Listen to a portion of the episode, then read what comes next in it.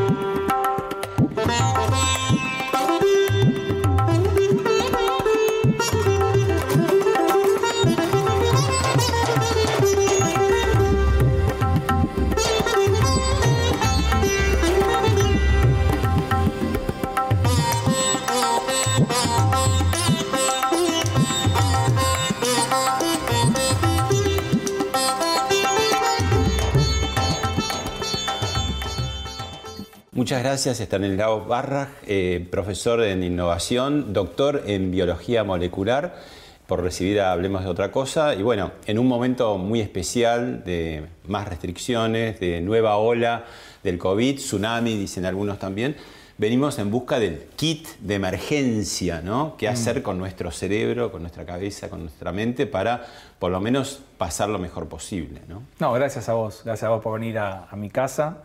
Eh, bueno, haré lo posible para ayudar. Tampoco tengo todas las herramientas para, para este momento, pero creo que puedo colaborar con algunas cosas. Sí. Bueno, ahí está la figura de la ola, ¿no? Y uno Sí. dice, en el verano, ¿cómo agarro la ola, no? Voy por el medio, voy por arriba, voy por abajo.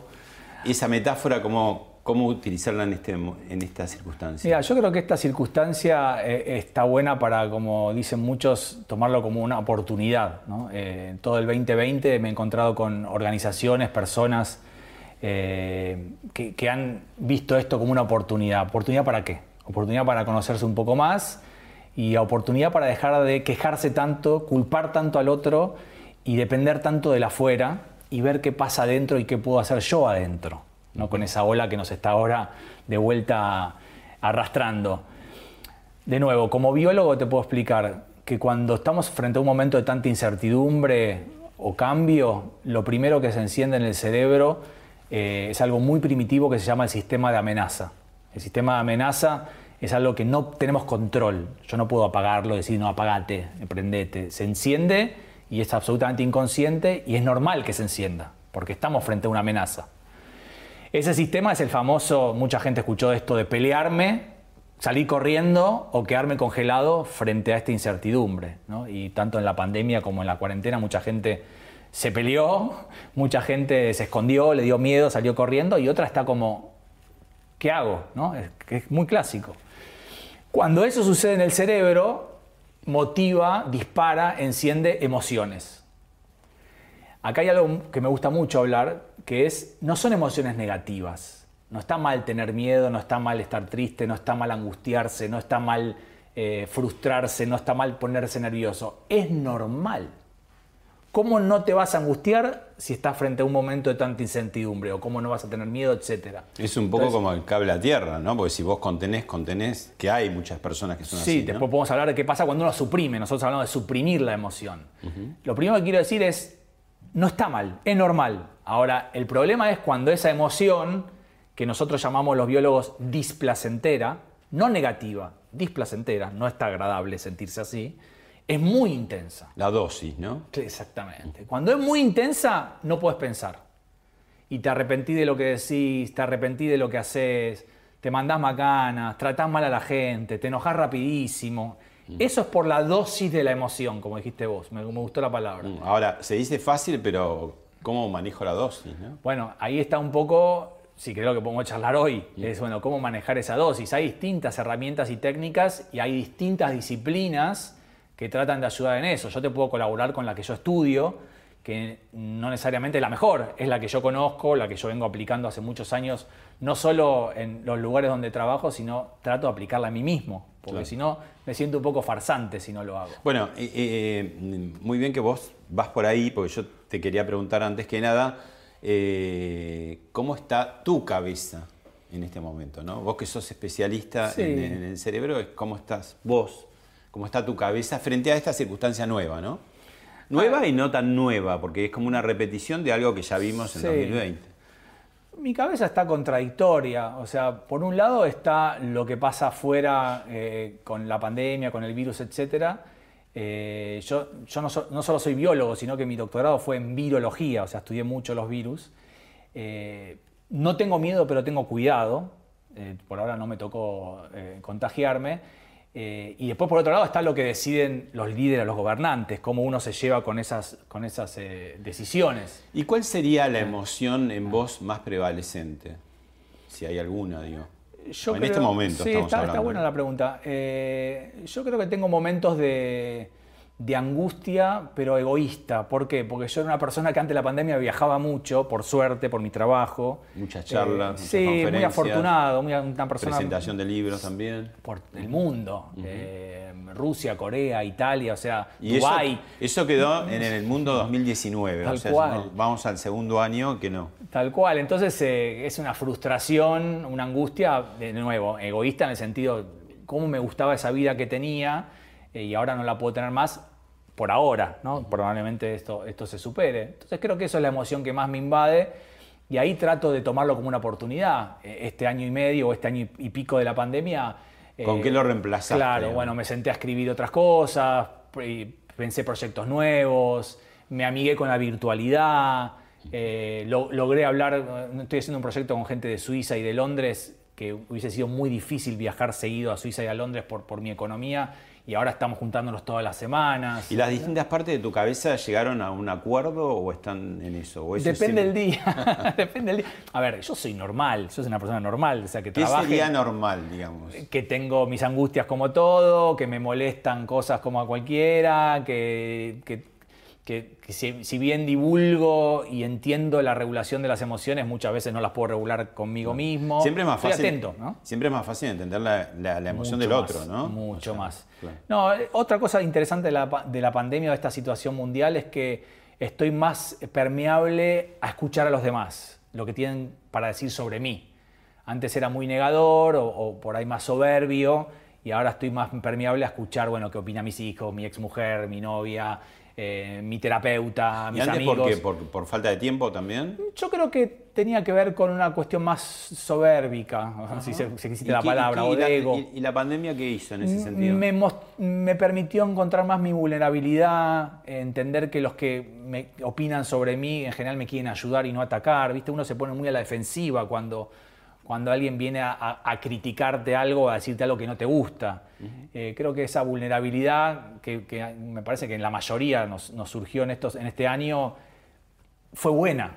La vulnerabilidad finalmente es algo muy bueno. Le tenemos miedo, pero es algo bueno. Bueno, te, te propongo ver un primer video que es un dibujito animado Disney, Pixar, intensamente, donde justamente hay, hay el control ¿no? de la cabeza de una niña. ¿no? Conozco perfecto. La vemos y la charlamos. Dale.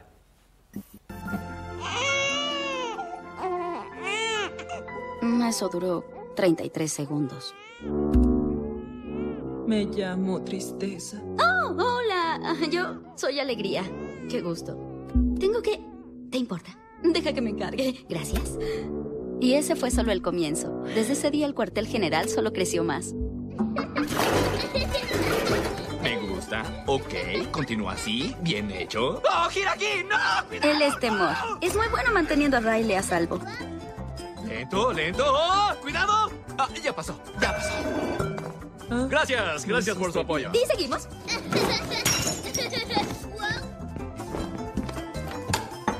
Ten, hija, ahora abre. Mm, no sé qué es. ¿Es seguro? ¿Qué cosa es? Ah. Mucho cuidado. Algo por aquí huele muy mal. Alto, ¿qué es eso? Ella es desagrado. Básicamente evita que Riley termine envenenada, física y socialmente. No tiene brillantes colores ni forma de dinosaurio. Un segundo. ¡Es brócoli! ¡No quiero! Creo que le salvé la vida. Sí, no hay de qué. Riley, termina tu cena o no te tocará postre. ¿Qué? ¿Acaso dijo que no nos tocará postre? Él es furia. A él realmente le preocupa que las cosas sean justas. ¿Con que no nos darás postre, amigo? ¿Eso quieres? ¡Ay, claro! ¡Danos de cenar! Después de que tú te comas esto. Riley, Riley, aquí viene el avioncito. Está bárbaro explicado. ¿no? Conozco bien, tuve la oportunidad de colaborar con la película, Ah, eh, bien. su versión latina, y, y entrevistar al director y al, y al productor que Mm. vinieron a la Argentina. Eh, ¿Qué querés que desarrolle de lo que vimos? ¿Qué- No, qué no, digo, esta es muy original esta mesa de control, ¿no? Sí. Y- pero ¿es bastante similar o, o cuánto, cuánto se acerca o no a, la- a lo biológico? A ver, la película se basa en una teoría que se llama la teoría de las emociones primarias de los años 70, que dice que todos los seres humanos de todo el planeta en algún momento vamos a tener furia, eh, asco, miedo, felicidad y tristeza. ¿no? Es una teoría que las últimas generaciones de científicos, estoy hablando de los 10 años, 10 años atrás para ahora, la está desestimando a esa teoría. Es decir, Hoy el nuevo paradigma que se llama el paradigma construccionista dice que las emociones no son universales o no son básicas o no todos sentimos lo mismo. Para hacértelo fácil, en, en- en tiempos de tele, eh, hoy lo que prima como, como construcción biológica de lo que es una emoción es distintos niveles de placer y de energía. Mucho displacer, poca energía. Yo estoy triste, vos estás frustrado, ella está angustiada, el otro está deprimido. Es decir, yo le pongo el nombre a la emoción, pero lo que el cuerpo siente a través de interpretaciones del cerebro son variantes de placer y variantes de energía. Y los seres humanos, dado nuestra cultura y nuestro aprendizaje, le ponemos un nombre a eso, que es una emoción. Por eso se llama construccionista. Yo construyo mi emoción. El cuerpo no tiene miedo. Yo digo que es miedo. El cuerpo por ahí lo que tiene es bajísima energía y mucho displacer, y eso le da miedo. ¿Se, Vos, se vos entiende? haces una distinción en general siempre entre lo que es cerebro y lo que es mente. Sí. Eh, Contanos un poco cuál es esa Sí, diferencia. no, no lo hago yo, ¿no? Es, es algo estudiado, pero bueno, lo que pasa la es que la gente lo confunde, sí. porque la gente lo confunde. El cerebro es lo más fácil del mundo porque es un órgano y es algo que se puede tocar, es materia, son neuronas que están conectadas con Lo cables. tenemos acá adentro, el cráneo, adentro. eh, y es el que gobierna, digamos. todo. Todo. Todo, el de arriba y el de abajo, pues está también el, famoso segundo cerebro que está en el intestino, que, que para los asiáticos es el primer cerebro, para muchos. ¿Y el corazón?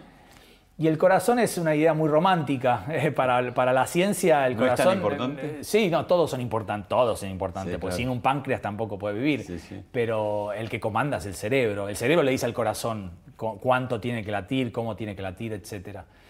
Pero la mente, bueno, ¿qué es la mente? La mente en realidad depende a quién le preguntes, pero la mente fundamentalmente es el cerebro en acción. El cerebro cuando está... Es lo que hace el cerebro, sería la Una mente. de las cosas es pensar. La mente es tus pensamientos y tus emociones podríamos llamar la mente.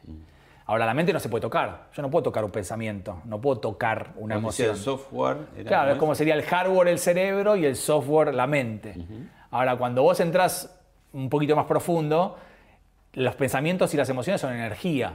Eso está estudiado, no es una teoría, es, es energía. Además, las neuronas son eléctricas. Y, la men- y el cerebro es materia. Vos lo tocas, es masa. Pero en realidad, cuando vos haces un poquito de física, cualquier físico sabe de esto, la materia es 0,0001 de masa y 99,999 de energía. Es decir, la materia es energía. ¿A dónde voy? Somos energía. Somos seres de energía y no es que es algo cool o que está de moda, es ciencia pura lo que No es estoy diciendo. espiritual. Aunque también, También, se toma si querés, sí. también si querés, pero esa energía que nosotros somos y transmitimos depende mucho de nuestra forma de pensar. Si vos estás pensando todo el tiempo negativo, estás pensando todo el tiempo cosas feas, eso es lo que te vas a convertir. Claro. ¿Se entiende? Vos, vos, eh, también insistís mucho con la idea que el cerebro no está para hacernos felices, sino Mm. para que sobrevivamos. Bueno, podríamos decir que esta es una eh, circunstancia ideal para el cerebro. Sí, ¿no? porque la pandemia, la- o sea, estamos en una situación de peligro real o también este, creado, ¿no? Sugestionado. Debe haber las dos cosas, ¿no? Al mismo tiempo. Sí, sí, a ¿Cómo, ver, cómo eh, funciona esto? El cerebro sí se entrenó cientos de miles de años en sobrevivir y, y- y la forma más fácil para, que encontró y más eficiente para sobrevivir es generar hábitos. Los hábitos que son automatismos, son cosas que hacemos sin pensar. ¿Por qué? Porque pensar requiere de mucha energía, mucha más que un hábito. Entonces, todo lo que sea sin pensar, el cerebro ahorra energía. ¿Para qué? Por si viene un leopardo o por si tiene que ir a cazar a 30 kilómetros. Estamos hablando de la época de las Claro, cavernas. Hoy ya, digamos, no hace falta ahorrar tanta energía porque no tenemos esos inconvenientes. Sí la pandemia es una situación peligrosa, está clarísimo. Y bueno, y, y- y para eso podemos estudiar eh, qué genera el miedo o el enojo o el disgusto o todas esas emociones negativas. De vuelta, es que genera ese- esa, esa amenaza real, es lo que nos hace tomar malas decisiones. Entonces, de vuelta, vos me hablabas al principio del kit, ¿no? Ese famoso kit.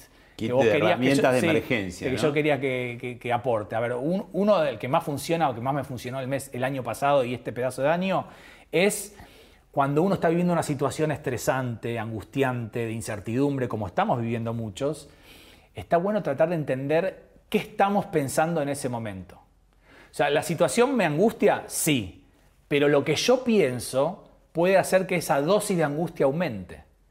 Lo que yo pienso, lo que interpreto de la situación puede hacer que esa dosis de nervios, de miedo, ¿no? de distrés aumente. Y eso es Entonces, lo, lo- lo que los psicólogos y los psiquiatras además llaman el rumiado, ¿no? Exacto, la Rumiar, rumiación. Que es, bueno, lo que- una vaca, ¿no? Que estamos todo el tiempo Sí. con lo mismo. ¿Qué nos estamos diciendo? Sí. Entonces, un ejercicio así, de vuelta, con, con- lo digo con cariño, en tiempos de tele. A ver, ¿lo estás pasando muy mal? Sí. Bueno, ¿en qué estás pensando? No, porque no puedo salir. No, no, no me diga lo que pasa. ¿eh? ¿En qué estás pensando en este momento? Y si uno anota todos sus pensamientos, va a descubrir, por lo menos en estos años de experiencia que tengo, el 80% lo descubre, que muchos de esos pensamientos son irracionales Por ejemplo, me voy a morir mañana, no voy a trabajar nunca más en mi vida, me va a dejar de querer, siempre me trata igual, eh, con esto voy a fundir.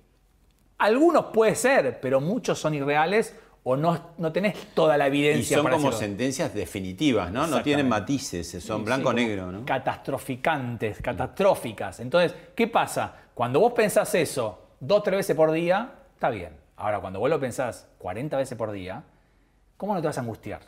¿La situación es angustiante? Sí. Ahora, encima vos le pones todos esos pensamientos, la angustia es tan grande, como decís vos, tantas, tanta alta dosis, que no tenés claridad de pensamiento, no tenés capacidad para tomar buenas decisiones. Entonces, muchos de los ejercicios es en qué estoy pensando, identificar esos pensamientos catastróficos y tratar de reemplazarlos por otro Más prácticos, por ejemplo. más directivos, más prácticos, algunos más con evidencia, más racionales, algunos mismos trabajan con pensamientos más positivos. El que vos te sirva. Ahora, pero ¿qué pasa en, este momento, ¿no? donde se anunciaron nuevas restricciones eh, más graves, gente que no sabe qué va a pasar con su trabajo, con su empresa, con su restaurante, eh, madres y padres con sus chicos, colegios que se suspenden, que la burbuja, gente que conoces, co- eh, familiares o amigos que se enferman, eh, las noticias, ¿no? ¿Qué, qué- cómo, ¿Cómo manejas dos cosas, ¿no? Tu estrés, esto que vos decías, ¿no? Lo negativo, y cómo manejas el estrés también de tus familiares, de tus conocidos, de tus jefes, de tus vecinos, ¿no? ¿Cómo esa, interrelación también? Cu- cu- Cuando uno utiliza la amenaza, cuando nos sentimos amenazados eh, por algo, ya sea algo real o algo imaginario, eh, la- lo, natural es refugiarse en, en lo familiar y en lo conocido. Volver, o sea, la amenaza es el enemigo del cambio. Si vos querés cambio de actitud, cambio de comportamiento, que la gente respete más cosas y lo estás amenazando todo el tiempo, eso puede suceder un ratito, pero después la gente vuelve a comportarse como antes, que es un poco lo que vimos también este año cuando la gente decimos que se relajó, ¿no? Entonces la amenaza Sin embargo, no funciona mucho la amenaza, ¿no? El jefe, el, pa- el padre, la madre, si no haces esto, te pasa esto. Sí, es bastante habitual eso. Eso se llama cambio a corto plazo. O sea, yo como la ensalada porque mi papá me amenazó, y mi papá es mi jefe, mi papá me dependo del dulce, de, me lo va a dar si como la ensalada, pero no estoy promoviendo un cambio de comportamiento a largo plazo real. y Estoy- voluntario y permanente, ¿no? Para nada, todo lo contrario. Es como que te doy esto, es un chantaje en ¿Y realidad. por qué hacemos. funciona tan así, no solamente en el mundo privado, como vos decís, eh, filial, Sí. familiar, sino especialmente en los trabajos? No, por eso, funciona a corto plazo, ¿no? Mi jefe me dijo que lo haga así porque si no, no me da el bono. Lo hago así porque yo quiero el bono. Una vez que obtengo el bono, ¿qué hago? Vuelvo a comportarme como antes. ¿Se entiende? Cuando uno amenaza a alguien... ¿Y qué tendría hacer- que hacer ese jefe Bueno, para eso es poco- estimularlo? a ver, eh, la teoría que más conozco yo y que trato de aplicar sobre todo en los deportistas es tratar de trabajar a partir de la imagen y la emoción. Es decir, el 90% de los seres humanos somos visuales, ¿no? Ante todo es lo visual, el, el ver para creer, ¿no? Y cómo me quiero sentir. Entonces, en vez de amenazarte, es generar una historia, una imagen de lo que somos hoy, de a dónde queremos ir mañana, de cómo nos sentimos hoy, de cómo nos vamos a sentir mañana, y ahí es un poco más motivante el tratar de sostener el cambio, ¿se entiende? Es, es- es trabajar a través de las emociones y no de la lógica. Todas esas curvas de muertos, todas esas curvas, viste, que hay de, de- de gente que lo está pasando mal, o, o de las terapias, o de las camas intensivas, eso no promueve el cambio en la gente, no promueve el comportamiento distinto ¿Y qué promueve? Refugiarse en lo conocido, eh, en lo que yo tiendo a hacer siempre. eh, ¿Y, qué- y qué haces en esta circunstancia? Porque digamos, vos estás hablando del tema de la amenaza, no funciona, no corre en tiempos normales. Bueno, ahora además tenemos una situación muy particular que Sí. estimula a la amenaza o al replegarse. ¿Qué- ¿Cómo me, me refuerzo en esa circunstancia? y wow, está difícil, está difícil, no tengo la solución. Si no, trabaja- trabajaría por ahí en, en política o, o en, o en hacer grandes cambios que no, que no lo sé hacer. Lo que sí estoy convencido, y aparte lo vimos en este año, es, está bien, amenazame, meteme miedo, un rato me, me cuido porque tengo miedo, pero después vuelvo a hacer el de antes y ya no te voy a volver a creer más. O sea, creo que tiene que ver un trabajo más de liderazgo positivo que de un liderazgo directivo. Eso ¿no? es lo que se está viendo incluso geopolíticamente, mundo, ¿no? Que al principio de la pandemia dijeron, el mundo va a cambiar, ahora vamos a ser ecológicos, ahora Sí. vamos a ser buenos, y la verdad que no está pasando nada. Te diría al revés en algún caso. Aunque Sí. puede ser un pensamiento negativo el que estoy desarrollando, ¿no? Pero bueno, algo de eso hay. No, tiene que ver con el optimismo y pesimismo de cada uno de nosotros. Yo particularmente, pero esto es personal, no es profesional, soy un poquito más pesimista que optimista con lo que va a pasar después. Ojalá me equivoque. O la vida Pero- sorprende siempre, ¿no? Sí, sí, creo que tiene que haber un cambio de liderazgos, ¿no? de gente distinta que, que- que tome digamos, el, el control o el manejo de- del planeta, de los países, para, para ir hacia un mundo mejor. Pero hoy no lo veo, hoy yo no lo veo, qué sé yo. Mirá lo que escribió hace unos días Guillermo Oliveto en La Nación. Dice, la ventaja de este año, de Sí. este 2021, es que ya pasamos por el año pasado. Sí. Ahora sabemos, dice. La desventaja es justamente lo mismo. Ahora Sí, sabemos. sí. ¿no? ¿Qué, qué, qué hacer con este repetido 2021, pero no tan repetido y además con un cansancio ya Sí. eh, usado, ¿no? Y como decir, bueno, esto se va a repetir de acá en más para siempre. Sí, no, para siempre no creo, pero yo creo que la gente tiene que, que- que volver un poco de vuelta a esto que te decía del autoconocimiento o de, bueno, qué cosas a mí me cargan de energía, qué cosas a mí me bajan la tensión, qué cosas a mí ¿no? me recargan las pilas, o me, eh, porque vamos a atravesar otros meses difíciles, no sabemos si un año o unos meses, y en vez de esperar la solución del otro, y en vez de culpar y quejarse de lo que los otros están decidiendo por nosotros, es bueno, ¿yo qué puedo hacer diferente? ¿Yo qué puedo hacer distinto? Y ahí está, primero, no castigarse por sentirse incómodo, sentirse con miedo, sentirse eh, ¿no? con angustia. Es normal sentirnos así. Pero después está lo de las dosis. Ahí está la clave. Cuando esa, es- cuando esa emoción es muy alta, tomamos malas decisiones, nos enojamos rápido, ¿no? actuamos la emoción que a veces lastima al otro. Entonces ahí está de nuevo lo que te decía. El kit es cómo estoy pensando todo lo que me está pasando. Hay pensamientos que están intensificando esa dosis emocional, que me hacen tomar malas decisiones. ¿Los puedo reemplazar por otro?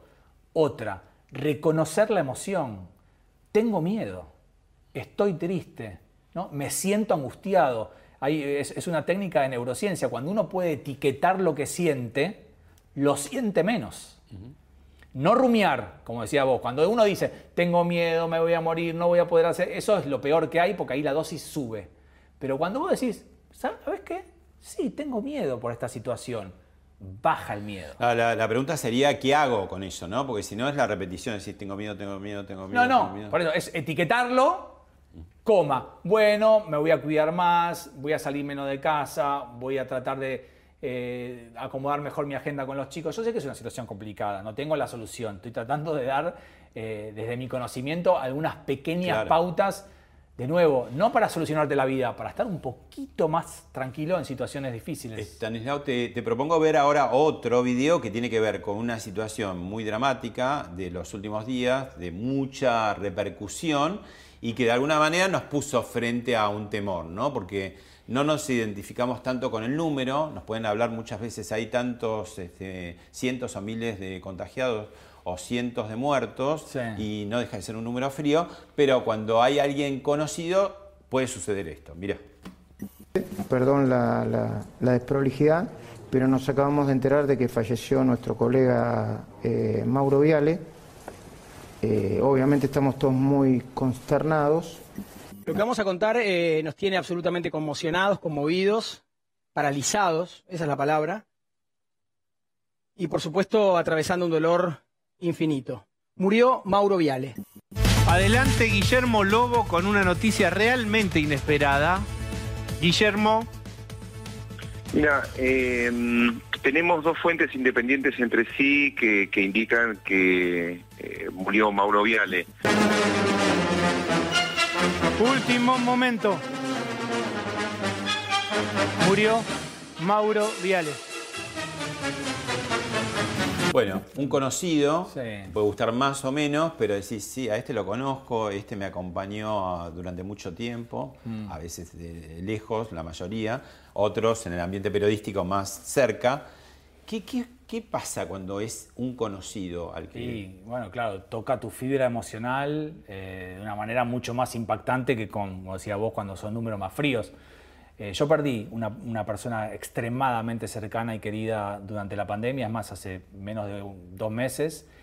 Y, y- y lo que pasa normalmente es que uno rápidamente tiende, en general, a cuidarse un poco más porque ve que es cerca, ya sea un conocido popular o un conocido familiar, pero después se relaja de nuevo, porque de nuevo, cuando es una amenaza como esto, uy, pará, le pasó a tal persona o le pasó a tal conocido, lo primero es ¿no? ir a defenderse mucho, a cuidarse mucho, pero no genera un cambio de comportamiento a largo plazo. O sea, e- e- es, la amenaza finalmente, ¿no? Y es lo Como decir, mismo. esto me va a pasar a mí porque le pasó a él, pero después cuando pasa, por ejemplo, un accidente de avión, decís, sí. no te querés tomar el avión siguiente, pero después te lo vas a tomar de vuelta, ¿no? Tal cual, no hay ningún mismo. problema.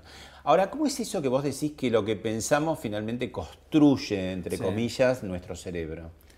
eh, construye lo que sentimos o nuestro cerebro. Sí, sí, lo que vamos pensando, eh, todo lo que tiene que ver en el contexto de las cosas que nos van pasando y nuestra forma de pensar, lo que hace es, eh, esta famosa neuroplasticidad va construyendo eh, nuestra conectividad o la las conexiones entre las neuronas. Como avenidas, ¿no? Sí, avenidas, calles, eh, callejones, eh, autopistas. Los pensamientos también son hábitos. Nosotros aprendemos a pensar toda la vida, ¿no? Podemos aprender, pero de 0 a 10, 0 a 12 años es donde se construye la mayoría de nuestra forma de pensar sobre el mundo, sobre la política, sobre el amor, sobre la educación, sobre el deporte. Y en general eso lo aprendemos mucho de nuestros padres, no es algo que se hereda en los genes, es un aprendizaje. Y eso es lo que se llama una creencia, ¿no?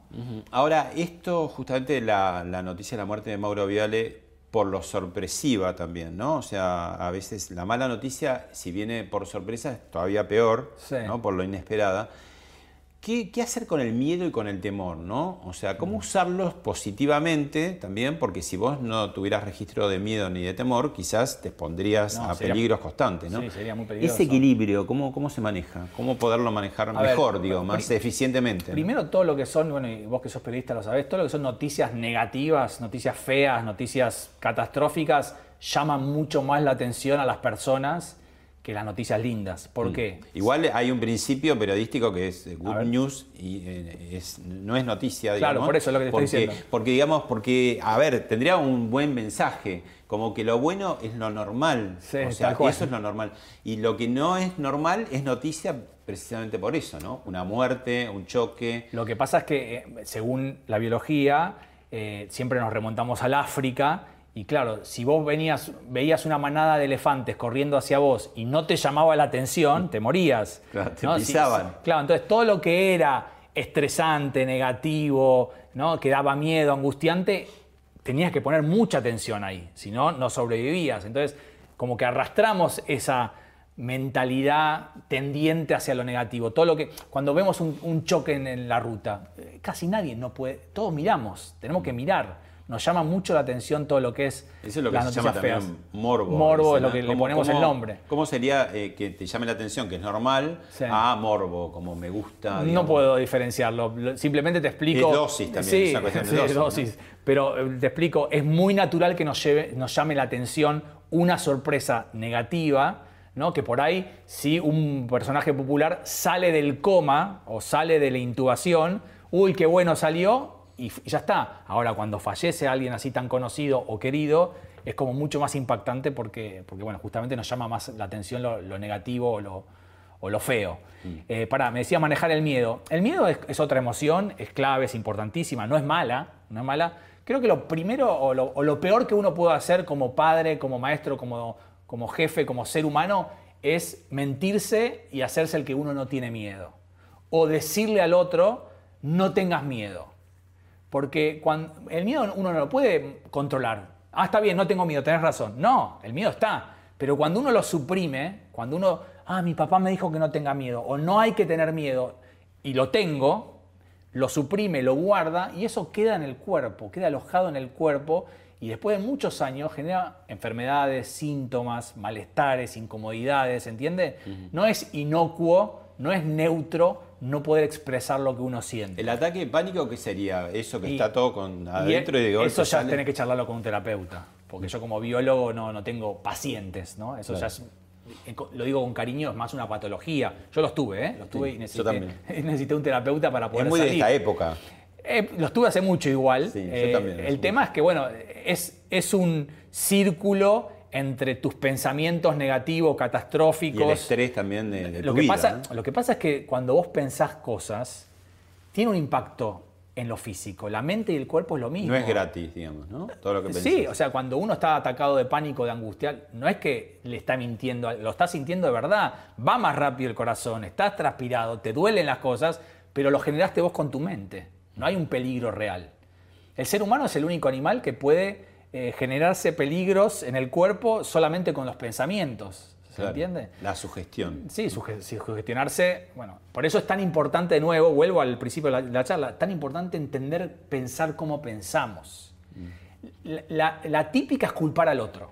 Es mi pareja, es el país, es la decisión del presidente, es la industria, es el momento. Y nunca A nivel- miramos adentro. A nivel nacional sería la famosa frase yo argentino, ¿no? Como diciendo, bueno, de toda la culpa es de los demás. Tal de- cual, tal cual. Eh, eh, eh, a ver, el contexto nos influye, es verdad, y nos puede impactar, pero si no trabajamos nunca en, en nosotros y cómo interpretamos todas las situaciones, ¿no? y qué sentido le damos a las cosas que nos pasan, es muy probable que escalemos todo eso y que nos sintamos mucho peor de los que nos podríamos sentir. Y de vuelta, ¿por qué es esto? No solamente por el bienestar nuestro, porque tendemos a tomar malas decisiones cuando estamos en esas situaciones.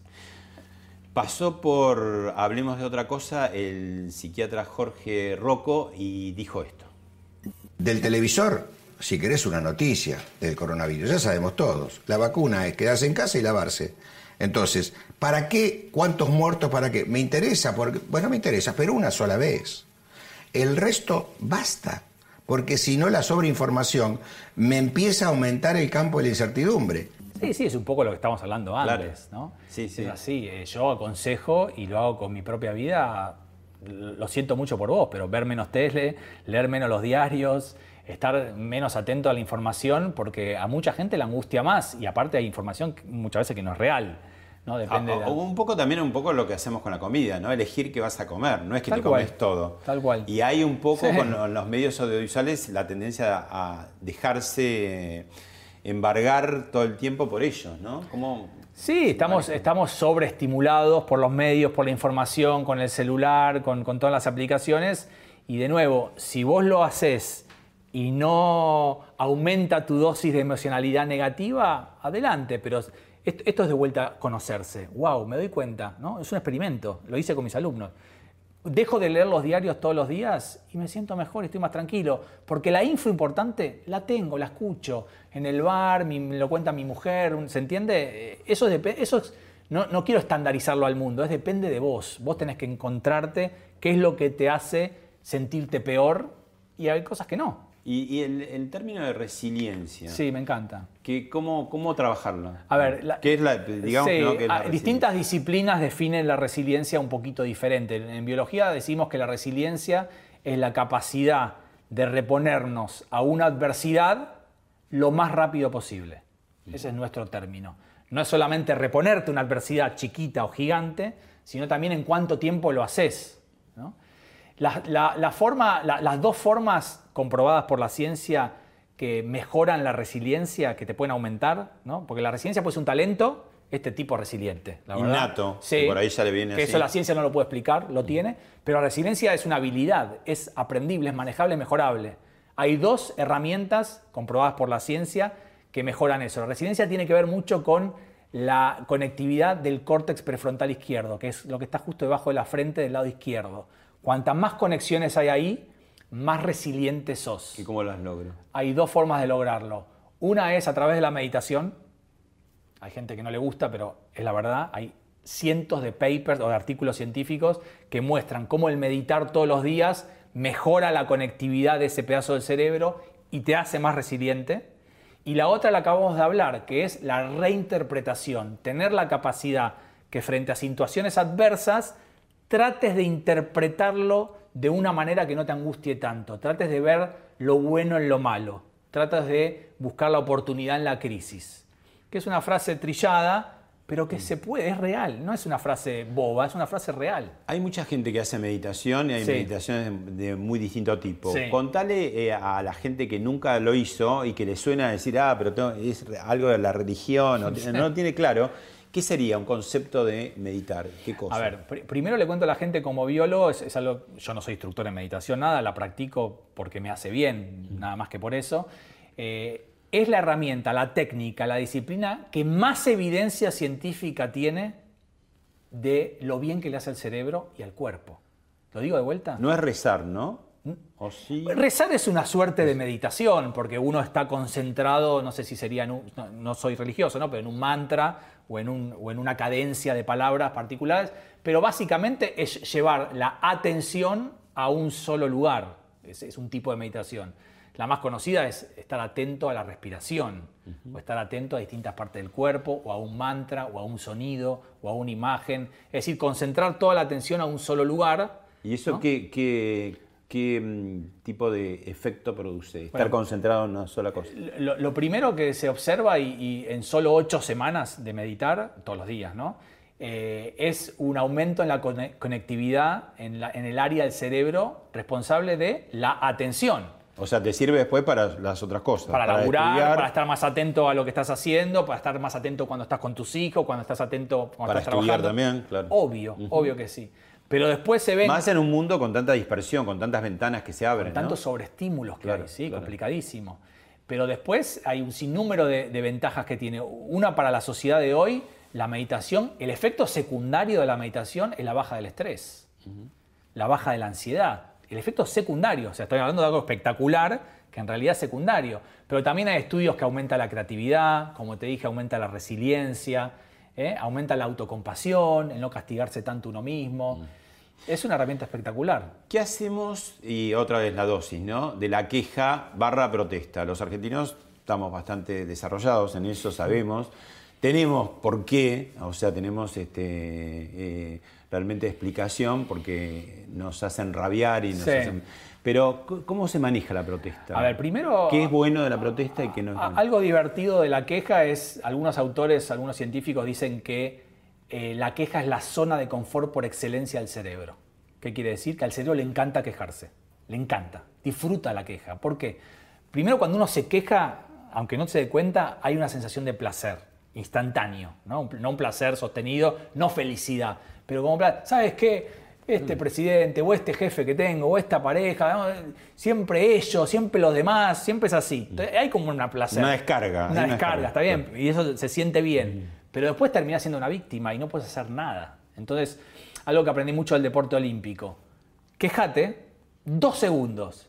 ¿no? Tirá la puteada o tirá la queja o, dale. No, la actúe, no, no, no, lastime, ¿no? Es interno, ¿no? Pero después pregúntate, ¿y yo qué tengo? ¿Qué, puedo hacer distinto? Ahora, ¿puedo controlar la cuarentena? No. ¿Puedo controlar la pandemia? No. ¿Puedo con- controlar el humor de mi pareja? Mm, Controlarlo no, por ahí puedo influirlo. ¿Puedo? No. Entonces, ¿yo qué puedo hacer? ¿Se entiende? Y ahí va de vuelta.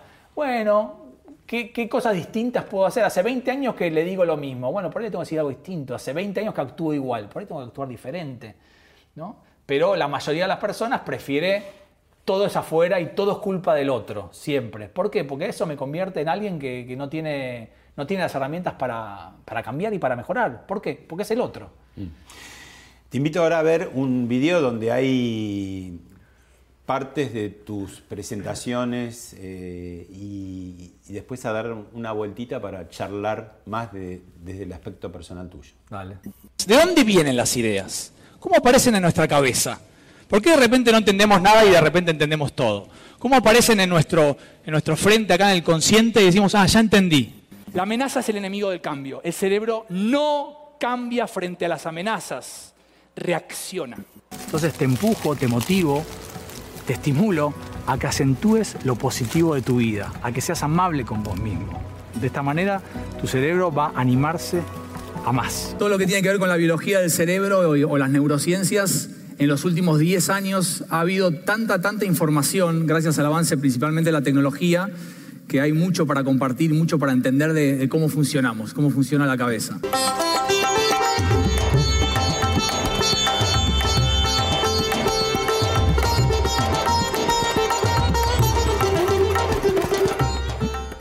Estanislao, eh, ¿sos el producto de, de un psicoanalista lacaniano y una psicoanalista freudiana? Soy ese producto, sí. ¿Qué, qué sale de eso? Una persona con muchos problemas. Una persona que muy curiosa, que se pregunta muchas cosas, que nunca está conforme con lo que hizo, con lo que es, con lo que tiene, que siempre va por más, pero sobre todo curiosidad, creo, mucha curiosidad, ¿no? Introspectiva y hacia el resto también. Pero en tu casa, digamos, con esos padres así tan psicoanalíticos, ¿te miraban así todo el tiempo en la mesa? Yo creo que sí. Mi papá creo que era una persona que no lograba salir del rol de profesional y convertirse en rol de papá. Es decir, era siempre psicoanalista. ¿Tuviste en terapia siempre? Permanentemente. Encima mis dos padres trabajaban, sus consultorios estaban en mi casa. Ajá. Y en esa época había un teléfono de línea, cientos de pacientes que venían. O sea, yo me cruzaba con los pacientes en, en la casa. Igual estoy orgulloso de ellos. Ambos fallecieron. Pero creo que... ¿Qué te ocasionó eso? A ver, como terapista te lo digo. ¿Qué le ocasionó? ¿Qué le dejó ahí en la cabeza? ¿A quién? ¿A mí? Sí. ¿Qué cosa? De- Eso, eso, estar todo el tiempo en- en- como en terapia. Yo creo que una excesiva preocupación por los demás y menos preocupación por mí mismo. Más Ah. atención al resto. Bueno, eso sería bueno. No, pero uno se descuida mucho. Yo, me descuidé mucho, muchos años. Sí, sí. ¿no? Mi, mi- mi salud mental, mi bienestar, por estar muy pendiente quizá de los demás. Y decime cómo, cómo se convierte, o más bien se reconvierte un doctor en biología Sí. en un, digamos, entrenador de cerebros. Bueno, primero con mucho dolor. Con mucho dolor. Cuando hace un, un- alguien hace un cambio en su vida, en ¿Y este por qué caso. hace el cambio? No, el cambio lo- se produce por una crisis mía profesional primero, cuando vivía en Boston, yo tenía 32, 33 años, que me di cuenta que no quería ser el clásico científico de, de universidad, de hospital, investigando, y esa crisis me lleva a una crisis personal, porque bueno, hace 17 años que estoy haciendo lo mismo, que me esforcé un montón, que trabajé, que viví en tres países, ¿y qué pasa? ¿Y ahora no lo quiero hacer más? Y pasás de crisis. investigación en soledad, porque es un poco el, Sí. el- el doctor en biología es en soledad, a una cosa con mucha gente. ¿Qué es lo que siempre me gustó? Que ahí redescubrí, porque mientras yo hacía investigación daba clases y disfrutaba mucho más preparar la clase que preparar los experimentos. Entonces esa reinvención primero fue volver a la Argentina y decir, bueno, ¿cómo puedo reinventarme en lo que me hace feliz? ¿Qué me hace feliz? La comunicación, la gente, estar charlando con vos, los estudiantes, y bueno, es... Pero me costó, ¿eh? Fueron tres años durísimos. Bueno, ¿la seguimos? Dale, la seguimos. Todo el mundo busca su tabla de salvación. Mm. ¿Acaso la tuya es esta? En algunos momentos sí, eh, volver acá al barrio y meterme en el agua eh, donde no hay nadie y estar solo conmigo mismo y mismo como voy parado, mismo el cuerpo tiene que sostenerme en ese equilibrio sutil entre las olitas pequeñas, el viento, eh, las cosas que me pasaban en el día que también me hacen perder a veces el equilibrio. ¿Meditas ahí también? Podría ser-? No, no, nunca lo probé todavía, Ah. pero es una buena idea. Quizás acostado lo podría hacer o sentado. Pero sería como una linda metáfora, ¿no? El, el- el- el hacer equilibrio en las cosas que nos pasan en la vida. Es mi tabla de salvación. Buenísimo. Ahora que volvimos de, de la vueltita, te quiero preguntar qué es la creatividad y cómo se puede estimular, si es posible, sin eh, aditivos. Sí, sí, ¿no? sin, sin drogas. Eh, a ver, hay, hay muchas formas de definir la creatividad. Para mí la creatividad, para hacerlo bien fácil, tiene dos componentes que no pueden faltar. Una es que sea algo novedoso y lo otro es que le agregue valor a alguien. Esa idea que vas a convertir en un producto, en un servicio, en una experiencia, en un proceso nuevo, le tiene que sumar a alguien, ¿no? agregarle valor. Eh, yo estudié mucho la creatividad, tiene que ver con mi primer libro, Agilmente. Durante muchos años, en realidad estudié a los científicos que estudiaban la creatividad en el cerebro. Y básicamente la pregunta que se hacían es, ¿es un talento o es una habilidad? Como hablamos de la resiliencia hace un rato. Las dos cosas también. Hay gente que tiene el talento de la creatividad, ¿no? Leonardo da Vinci, Walt Disney, probablemente Steve Jobs, ¿no? Eh, Pablo Sirven, no sé si lo conoces, no tiene ese talento, pero la mayoría de nosotros no lo tenemos. Entonces, lo podemos fortalecer. Es una habilidad. Es trabajable como aprender tenis, aprender piano o aprender a cocinar.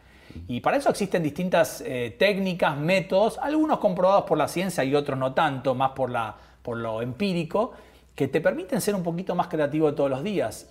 Se puede, pero requiere de esfuerzo, requiere de trabajo, requiere de disciplina. Y en general los adultos no nos gustan mucho esas palabras, ¿no? Me decías si me conocías, ¿no? Y Ah. la pregunta es, ¿cuánto nos conocemos? Porque en realidad a veces somos como la intersección de todas las relaciones y punto. Es lo que nos pasa, lo que nos atraviesa. Pero nosotros, nosotros, cada uno, ¿cuánto nos conocemos? Y eh, depende a quién le preguntes. Probablemente le preguntas a Mathieu Ricard, que hace 40 años que medita todos los días, debe tener un altísimo grado de autoconocimiento. No sé si eso le hace bien o mal, aparentemente le hace bien, pero yo soy un ferviente defensor de lo importante que es conocerse todos los días un poco más.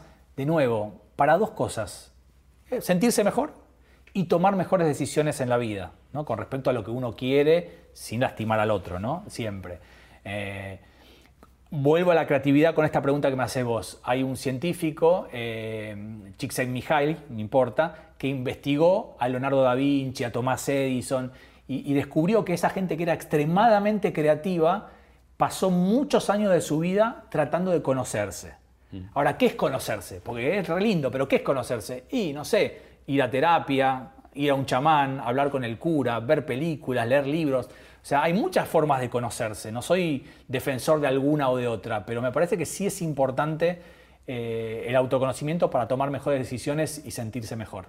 Después de una brevísima tanda, eh, te voy a proponer ver un video Mm. que nos conecta con otra de las emociones, que es la ira, la cólera, cómo la manejamos en este momento. Dale. Volvemos enseguida.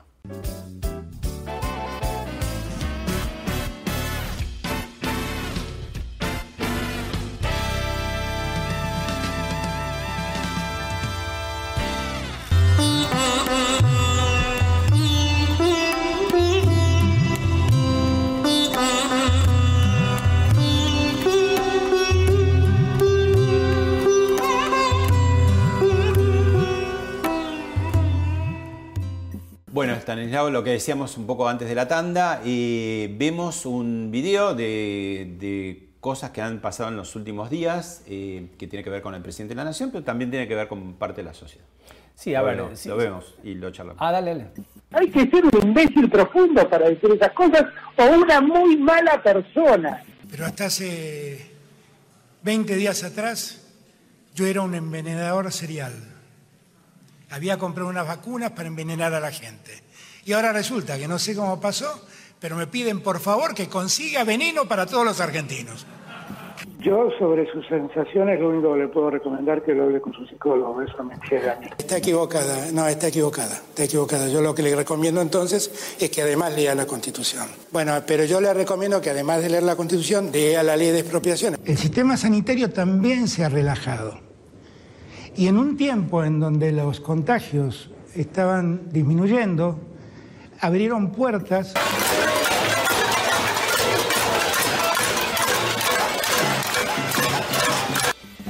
Bueno, un poco el tema del mal humor, eh, la cólera, la ira, Sí. por supuesto en todos, que lo tenemos, eh, y qué pasa cuando el jefe máximo tiene esa ira, cómo la manejamos, ¿no? A ver, eh, te contesto por dos líneas diferentes, sin juzgar a la persona que estaba hablando. Eh, el enojo tiene, tiene un- una sutil eh, contradicción. Muchas veces el enojo nos, nos permite ver más claro. Tiene que ver con la dosis, ¿te acordás de la dosis que vos decías? Cierta dosis de enojo a veces te clarifica. Ah, pero claro, ¿cómo no le dije tal cosa? ¿Cómo no? Uno se enoja y ve la situación.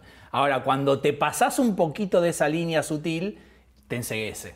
El enojo te enseguece y empezás a cometer eh, errores o arrepentirte de las cosas que haces que decís o a tratar mal o a actuarlo y, y lastimar a la gente. Eso por un lado, para, para desmistificar que siempre el enojo es malo. Claro, Lo ¿y que es malo es actuar el enojo. ¿Qué pasa con lo que veíamos también un poco la catarsis de la gente, ¿no? Cuando dice, sale Ahora y se protesta y se queja. A ver, la, la- la otra línea es esa. Otra de las cosas que sucede cuando un jefe, líder, padre, coach, maestro, alguien que te representa está enojado, algo que no dijimos en toda la charla de hoy, es que las emociones son contagiantes.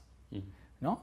Entonces, si yo expreso enojo en mi casa, eh, disgusto, actúo con el miedo, ¿no? amenazo a la gente, las personas que convivimos ahí, en un país, en un aula o en una familia, empezamos a fabricar mucho cortisol. Es decir, tu enojo, como, como pareja mía, como amigo mío, como padre mío, como hermano mío, me hace a mí fabricar cortisol mucho. Y cortisol es una hormona que está ligada a la supervivencia. Dicho de otra manera, la gente no quiere colaborar, la gente no quiere participar, la gente se quiere ir lo más rápido posible de ese espacio, de ese lugar. ¿Se entiende? Es decir, cuando vos trabajás mucho el enojo en los demás, haces que los demás no colaboren, no respeten, no colaboren, quieran zafar, Lo se quieran como ir. amenaza. Otra vez, ¿no? Exactamente. Si vos podés en el discurso, en la charla, lo que inyectás es sorpresa linda, amor, sonrisa, confianza, ahí dejás de fabricar cortisol y empezás a fabricar algo que se llama la oxitocina.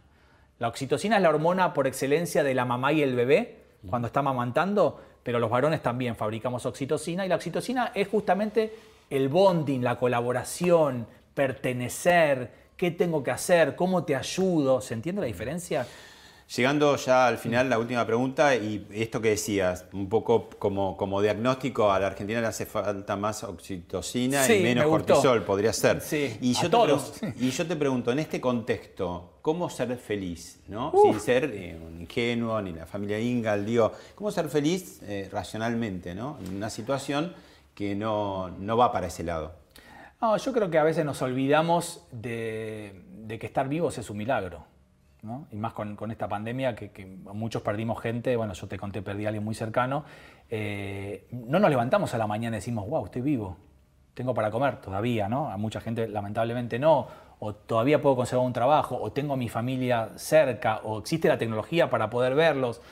Yo creo que vo- volver un poco a la base, que es estoy vivo, tengo cierto respeto, amor, cariño con la gente alrededor, tratar de entender cómo estoy pensando la situación, lo dijimos tres o cuatro veces hoy, tratar de ver si puedo reemplazar esas cosas catastróficas que estoy pensando que me sacan felicidad. ¿Y eso automáticamente te va a hacer más feliz?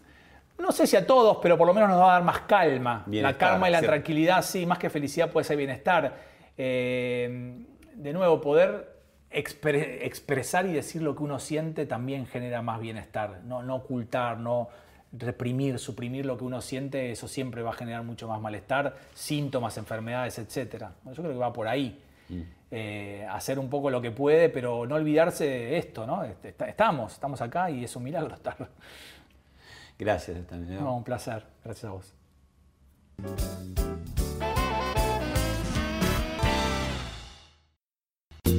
Esto fue Hablemos de otra cosa con Pablo Sirven, un podcast exclusivo de La Nación. Escucha todos los programas de La Nación Podcast en www.lanacion.com.ar. Suscríbete para no perderte ningún episodio. Estamos en Spotify, Apple Podcast, Google Podcast y en tu reproductor de podcast favorito.